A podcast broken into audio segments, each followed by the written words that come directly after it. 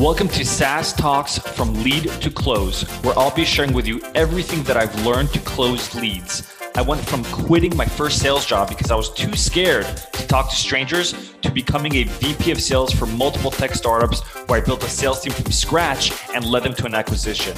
I'll teach you how to schedule more demos on your calendars, close at least 50% of your demos, and build a pipeline large enough so you're always hitting quota. If you're looking to scale, then turn the volume up. How should you pitch features on your sales demo? in the last episode, I talked about a vendor giving me a demo, and that particular vendor, throughout the call, throughout the demo, they were showing me all these features that their product can do. And the entire time, I'm thinking to myself, why would I be using these features? What, what's it to me? Why should I use this?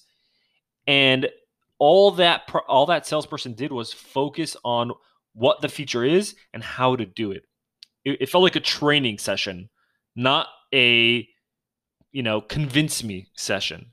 And so when you're doing your sales demo, maybe make a little you know sticky note put on your computer but before make this is a rule before every single feature that you're about to talk about preface the feature about why they are going to use it right so if you're if you're selling a water bottle let's say right instead of t- telling them what it is and and how to open the bottle and how to drink it. Tell them why they need to drink water. Why so you can highlight the problem. And you know the easy part is? The problem is already highlighted because when you did discovery, your prospect told you what problems they have.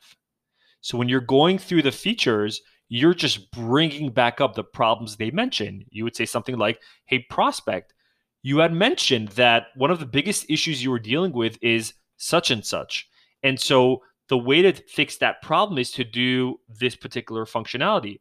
And the reason why you'd want to use this feature is because result slash outcome. So whenever you're going through features, bring back up the problems that the prospect mentioned to you during discovery, explain to them why that feature is relevant to them, and then you can go into the features. If you need some help, it's this is a mindset mindset shift.